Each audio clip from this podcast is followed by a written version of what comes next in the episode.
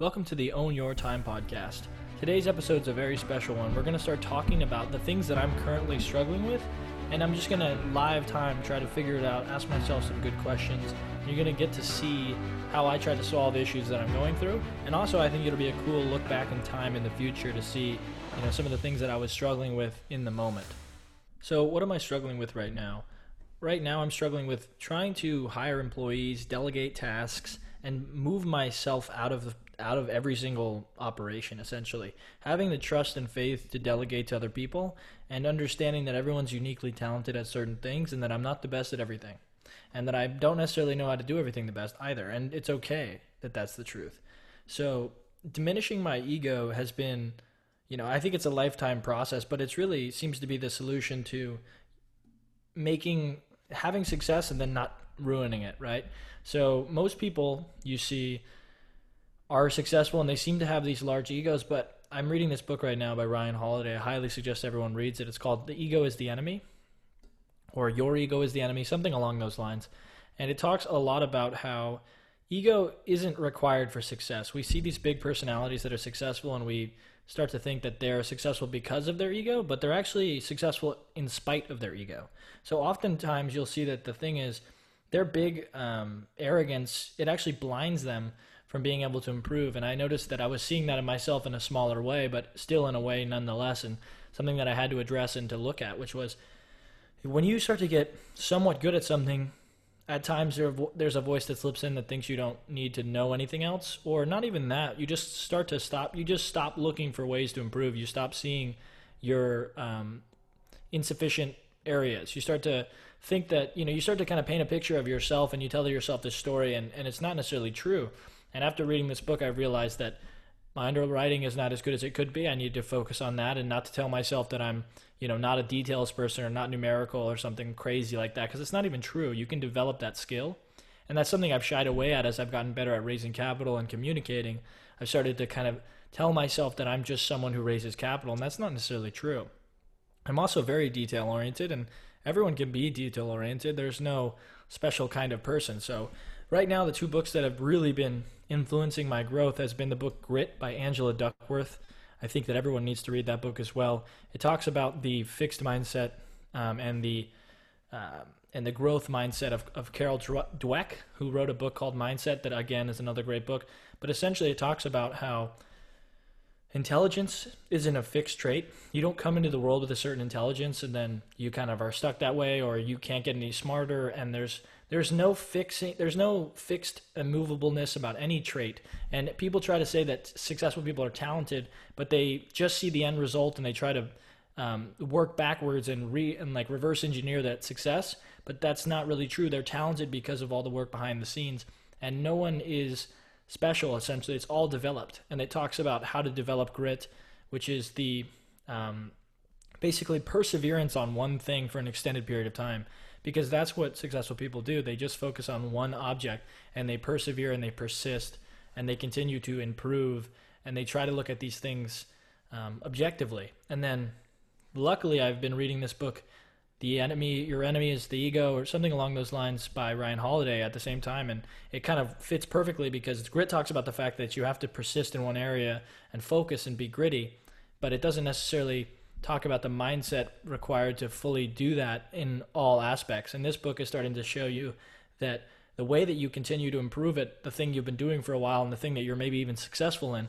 is by having a limited view on yourself, not thinking less of yourself, but thinking of yourself less. So starting to focus more on the people that you're trying to help and to look at yourself in a normal, balanced way, not to listen to the hype. You're never as good as they say you are, and you're never as bad as they say you are either. That's another quote that I've been thinking about quite a bit lately. It's just to stay grounded and to be able to look at yourself and not attach so much of your self-value in your work. So if you're not very good at underwriting, not telling yourself that would make you a negative person if you weren't good at underwriting, right? It would just mean that you would need to improve and not to take it personally in any way. And also it would mean that it's possible for you to improve. And I think that's a big key of it, is that it is possible for you to improve just as possible it is for anyone else. Some people may enjoy it more, sure, and they might be inclined to do it more, but if you force yourself to do it just as much as someone who's inclined to do it, you will get the same result as them. It may not be as effortless for you to actually sit down and start because you maybe don't enjoy it as much as someone who naturally does, but ultimately if you put the same amount of man hours into it, you will get the same results. And that's something that's a really hard belief to fully instill in some sense, because especially for someone like myself who grew up in the athletic community playing sports, at times in athletics that rule is somewhat broken in some senses because some people are just physically more dominant than others, which is unfortunate in sports, so that metaphor doesn't fully transfer in some ways, but it also does transfer in some senses. She has a formula where it says it's something along the lines of like effort or talent times effort equals success, and then something along the lines of like success equals, essentially effort factors in a magnitude of 2 and talent factors in a magnitude of 1. So if you work harder than someone who's slightly more talented than you, then you will end up outpacing them in the long term. So it does actually come down to effort, although they have a better head start. But if they work as hard as you and they're more talented in a thing like sports, then they will end up being better than you, but it's very rare that someone who is extremely talented is able to diminish their ego in the way that this second book is talking about. So I think that this is a great combo of books to read, because really the superpower is being able to continue to realize you need to improve and then doing so. And doing so for a long period of time, no matter what your external success looks like. Continuing to define your success by really being good at your craft and benefiting the world with your craft. And so that brings me to the whole, what is the kind of purpose thing? Why are we here? What are we here to do? And how do we determine our success based on a bigger overarching purpose for our lives? And something that I've come across lately has been this Japanese philosophy of leaving things better than the way that you found them. And I think that that's kind of becoming my overarching philosophy for life, is just to leave this place slightly better than it was when I got here. And that can be in a really small way. It doesn't have to be leaving a mark on history or something like that. I think that sometimes I get myself wrapped up about, oh, I have to have this huge impact. But really, leaving the world in a slightly better way would be, you know, someone, you bump into someone at the supermarket and they drop all their stuff. Instead of like being like, idiot, watch out, maybe you take some responsibility for that and you help them pick up some of their stuff and you help walk it to their car, something like that. Something really small, but just being a good person, trying to, you know, live by a high moral standard and to every person that you meet, impact them in a positive way, and just focus on that. And success is doing that, being a good person, being nice to the people that you meet and making their life slightly better than it was before they met you. And that really just being a way to be happy long term. Because if you're trying to base your happiness on a certain level of success or a certain level of influence or a certain level of notoriety, well, you're always going to be a little bit sad, to be honest, because not everyone's always going to like what you're saying or like what you're doing. And people are going to make that known. And so some people may say, oh, you're the best thing since sliced bread, but there's going to be an equally large group, or maybe not equally large, but still an existing group that says, you know, what you're doing sucks and I don't want to listen to it. And if you care about either side, well, then your life's going to spiral and you're not really going to have control over it. And the whole purpose of starting a business and being an entrepreneur is to have some semblance of control in your life and in your destiny and in your emotional states. So if you're focused on the criticism or the praise, then you're pretty much shackled to other people and their opinions on your life as being the actual thing that you base your happiness on, which is it just fluctuates too much to actually base your long-term happiness on it. So what I've started to realize is that my new philosophy is just trying to make people's lives slightly better than they were before they met me, and to make the situations that I'm in slightly more pleasant than they were before I arrived in them. And that's really all that I'm trying to do. And so I hope that that kind of sheds a light on it in some senses. To summarize this and to kind of wrap it up here, I would say, number one, focusing on something that you're truly passionate about and being persistent and keep getting better at that one thing, focusing on it and trying to master a craft, not get a result, but master a craft. And therefore it has to be something that you enjoy. So passion has to come into it, and passion can be a difficult thing to tie down and understand. But I would say, and something this is said in the book Grit, passion is not a moment. It's not this thing that one day you wake up and, or you have this action and then all of a sudden you know what you're going to do for the rest of your life.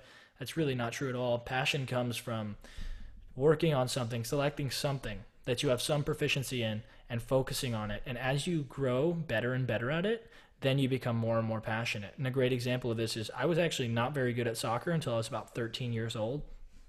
And then around 13, I started to pull away from the pack. And at that point, I started to realize, okay, soccer is something I'm really passionate about. I'm gonna pursue this full time. I quit basketball, I quit football, and I just focused on soccer, and it paid dividends. I ended up getting a Division I scholarship and playing in Division I soccer, and it really came down to focusing on it from 13 to 18. But the thing was, I wasn't really passionate about soccer. I actually liked football and basketball a little bit more, but I realized that I had a proficiency at soccer and that I should focus on that. And much to the chagrin of a lot of people I played sports with in the other sports, but you know, you have to focus and have that passion and persistence to move forward, and that's really what it's about. So that's number one, would be to focus in one area and persist in it. Number two would be to diminish the amount of time you spend thinking about you in every situation in general, but then also in conversation. How little can you think about you and how much can you think about the person you're talking to or interacting with? And that leads you to the ability to see your life objectively and to not wrap yourself up in some fixed perception of yourself that if you make a mistake, then therefore you are bad, instead of thinking that we are always in flux and that if we make a mistake, it's just a temporary time frame, and that as soon as we adjust and learn, then we've corrected a mistake and we're not inherently flawed because of the mistakes that we make. So understanding that we're not a fixed thing and not being too wrapped up in whatever that thing is that we are. So that would be lesson number two. And lesson number three would be to simplify your goals and tasks for happiness. If you want to be happy, try to focus on something that's intrinsic that you can control. And that to me is just the way that I interact with other people. Am I benefiting other people's lives? Am I making lives better for other people? Am I leaving things better than they were when I got there, than I found them? So if I come into a situation, when I leave, is it better now because I came? And that's really the only question that I need to ask myself as far as, am I successful and am I happy? If the people around me enjoy when I come in the room, then I feel like I'm doing life well and that I'm successful. Not how many clients do I have, how many buildings do I own, how much money do I make, what car do I drive. And yeah, that's somewhat cliche at the moment. Most people know that that's not what happiness is, yet we still strive for it. And it's kind of funny because conceptually we understand that that's not going to bring us happiness, yet we still want to have those things. And it doesn't, it's kind of crazy because we know so well that maybe isn't the case, but until we start to firmly plant our values on paper or speak them in public as I'm doing now, it becomes difficult to actually start to live by them.